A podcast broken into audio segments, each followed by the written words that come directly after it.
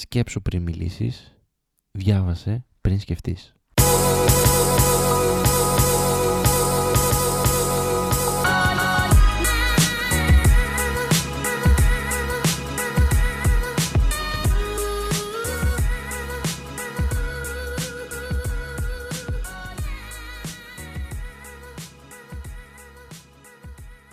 Γεια σε όλους, είμαι ο Χριστόδουλος και καλώς ήρθατε σε ακόμα ένα επεισόδιο του Creative Mind Sessions, το podcast που γράφει το δικό μου ταξίδι προς την επαγγελματική εξαρτησία. Εύχομαι να είστε καλά, ελπίζω να είστε όλο και καλύτερα, πολύ καλύτερα από την προηγούμενη εβδομάδα, να κάνετε πράγματα τα οποία αγαπάτε, πράγματα τα οποία βγαίνουν μέσα από την ψυχή σας και σήμερα θα ήθελα να μιλήσω για κάτι τέτοιο κι εγώ. Για ένα πράγμα το οποίο με βοηθάει να κάνω αυτό το έξτρα βήμα ώστε να προσεγγίσω τον στόχο μου. Στόχος μου η επαγγελματική ανεξαρτησία. Αυτό το πράγμα μέσα σε εισαγωγικά δεν είναι άλλο από το μια πάρα πάρα πάρα πολύ καλή συνήθεια μια συνήθεια την οποία την έχουν υιοθετήσει ακόμα και οι πιο πετυχημένοι άνθρωποι. Το διάβασμα. Ας τα πάρουμε από την αρχή. Την πληροφορία μπορούμε να την πάρουμε με πολλές μορφές. Μπορούμε να δούμε ένα βίντεο, μπορούμε να ακούσουμε ένα podcast, Μπορούμε να διαβάσουμε ένα βιβλίο, μπορούμε να κάνουμε μια συζήτηση, μπορούμε να πάρουμε την πληροφορία από πάρα πολλές πλευρές. Ο καθένας μας όμως είναι ξεχωριστός άνθρωπος και ο καθένας μας ξέρει πόσο καλά μπορεί να αφομοιώσει την πληροφορία από το κάθε ένα μέσο. Προσωπικά, αυτό που λειτουργεί σε μένα από κάθε άλλο τι είναι το διάβασμα. Είναι το να παίρνω ένα βιβλίο από την αρχή και να το τελειώνω. Να το τελειώνω και γρήγορα μάλιστα. Ειδικά αν μου αρέσει κιόλας, θέλω να το τελειώσω για να το ξεκινήσω πάλι. Το κάνω αυτό γιατί όσο διαβάζω κατά τη διάρκεια του διαβάσματός μου, δεν κρατάω σημειώσεις, δεν μου αρέσει να λερώνω τα βιβλία μου. Είμαι από αυτούς τους τύπους λίγο τους περίεργους που έχουν το OCD και δεν θέλουν να πολυαγγίζουν τα πράγματα τους, που τους αρέσει να το βλέπουν σε άλλα βιβλία, να είναι γραμμένα, σημειωμένα, αλλά εγώ δεν μπορώ να το κάνω με τίποτα. Αυτός. Συνεπώ μου αρέσει πάρα πολύ να το τελειώνω το βιβλίο, να το κάνω μια πρώτη ανάγνωση και μετά να το ξαναδιαβάζω και να εμβαθύνω λίγο παραπάνω. Και κάπως έτσι αποτυπώνεται όλη η πληροφορία, η περισσότερη θα έλεγα, όχι ολόκληρη, η πληροφορία μέσα στον εγκέφαλό μου. Το καλό που έχω βρει με τα βιβλία είναι το εξής. Τα διαβάζω μία-δύο φορές και μετά, εάν μου συμβεί κάτι, εάν νιώσω ότι πρέπει να πάρω μία πληροφορία από το πίσω μέρος του εγκεφάλου μου και να τη φέρω μπροστά και δεν μπορώ να τη θυμηθώ όμως, θυμάμαι σε ποιο βιβλίο ήταν. Συνεπώς, πηγαίνω και ανατρέχω σε εκείνο το βιβλίο απευθείας και βρίσκω ξανά την πληροφορία, το ξαναδιαβάζω, ξαναδιαβάζω το κεφάλαιο ίσως και έτσι αφομοιώνω ακόμα καλύτερα αυτό που μου συνέβη μαζί με αυτό που διαβάζω. Νομίζω πως γενικά τα ωφέλη του διαβάσματος είναι ξεκάθαρα πάνω κάτω σε όλους. Θα αναφέρω λίγο κάποια που έρχονται στο μυαλό μου. Ας πούμε το διάβασμα εμπλουτίζει το λεξιλόγιό μας.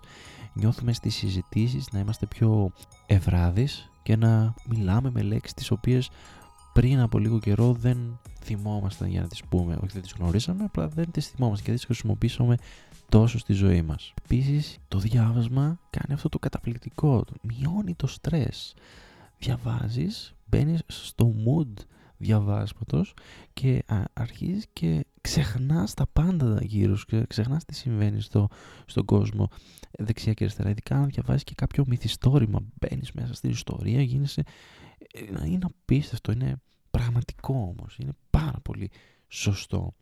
Επίσης αυτό το οποίο είχα δοκιμάσει και εγώ παλιότερα είναι το διάβασμα πριν τον ύπνο. Είναι νομίζω ό,τι καλύτερο σε βοηθάει να κοιμηθείς πολύ καλύτερα. Καταρχάς θα ήταν καλό να πούμε ότι μία ώρα πριν τον ύπνο θα πρέπει οι οθόνες, κινητά και τηλεοράσεις, υπολογιστές να κλείνουν να μην ερχόμαστε σε επαφή. Οπότε μπορούμε να γεμίσουμε αυτόν τον χρόνο, αν όχι με την οικογένειά μας, μέσα σε μια συζήτηση, μπορούμε να τον εμπλουτίσουμε με το διάβασμα. Όχι μόνο μας βοηθάει να κοιμηθούμε καλύτερα, αλλά μας βοηθάει επίσης να θυμόμαστε και όλα αυτά που διαβάσαμε το προηγούμενο βράδυ καλύτερα. Κάντε ένα πείραμα κι εσείς. Διαβάστε κάτι το βράδυ και να δείτε ότι την επόμενη μέρα θα το θυμάστε πάρα πολύ καθαρά.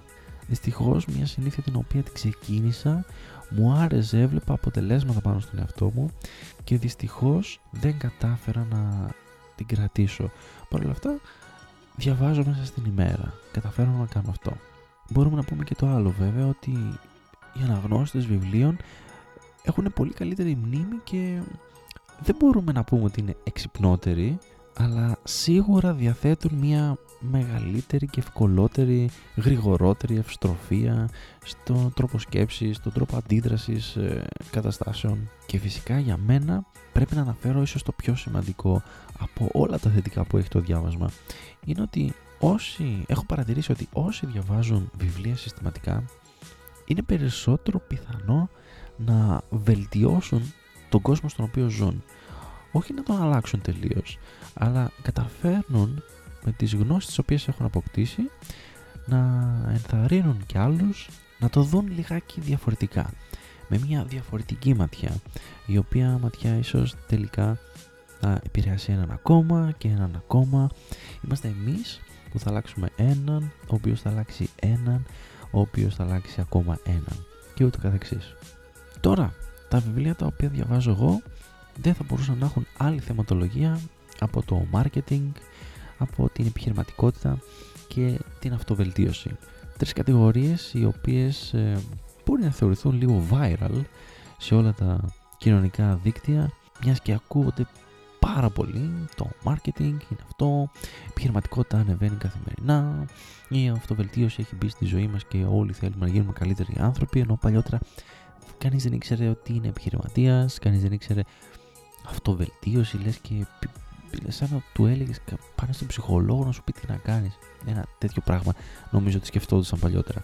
Έχουν αλλάξει όμως οι απόψεις και ο τρόπος στον οποίο αντιμετωπίζουν αυτό που λέγεται αυτοβελτίωση είναι πολύ καλύτερος και φυσικά επιτέλους βοηθιέται ο κόσμος.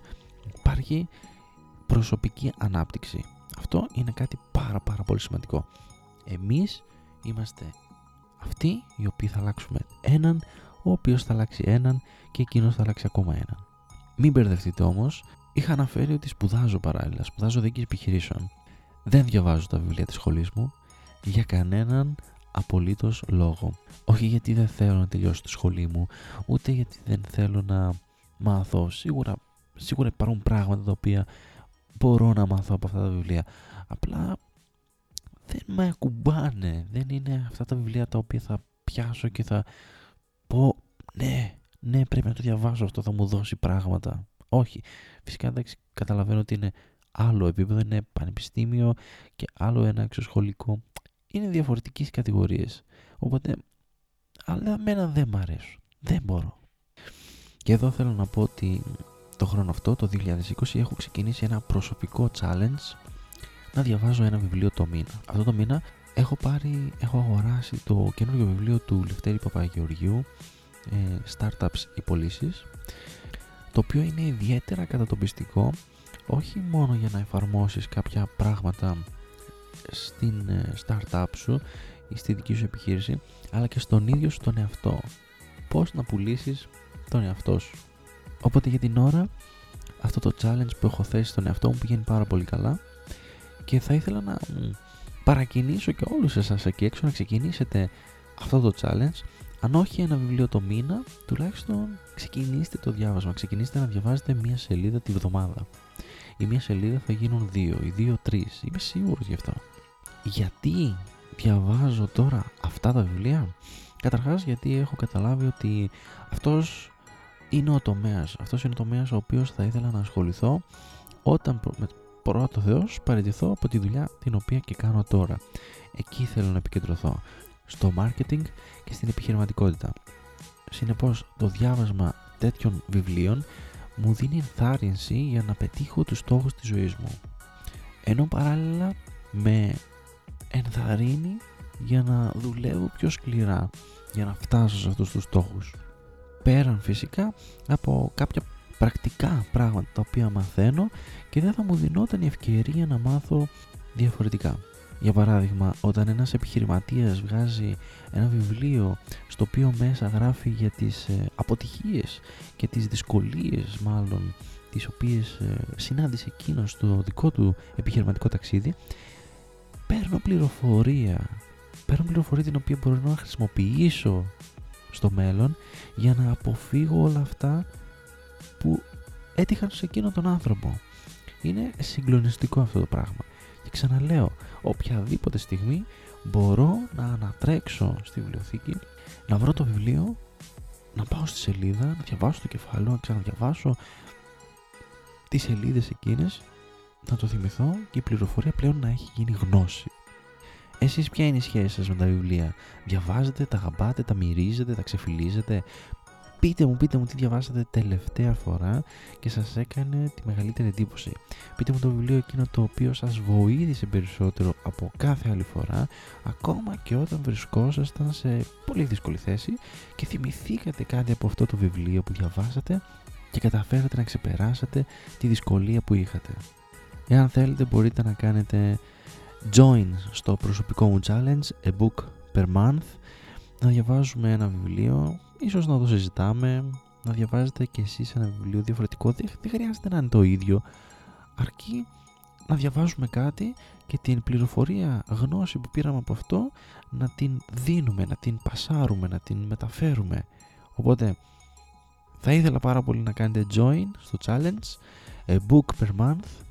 Επίσης αν ποτέ σας άρεσε το podcast αυτό κάντε subscribe πατήστε like, κάντε κοινοποίηση αν θέλετε επίσης ένα review στο iTunes, στο Spotify, σε οποιαδήποτε πλατφόρμα και αν ακούτε εγώ σας αγαπώ, πάντα σας αγαπούσα άλλωστε μέχρι την επόμενη τρίτη να είστε όλοι καλά See ya!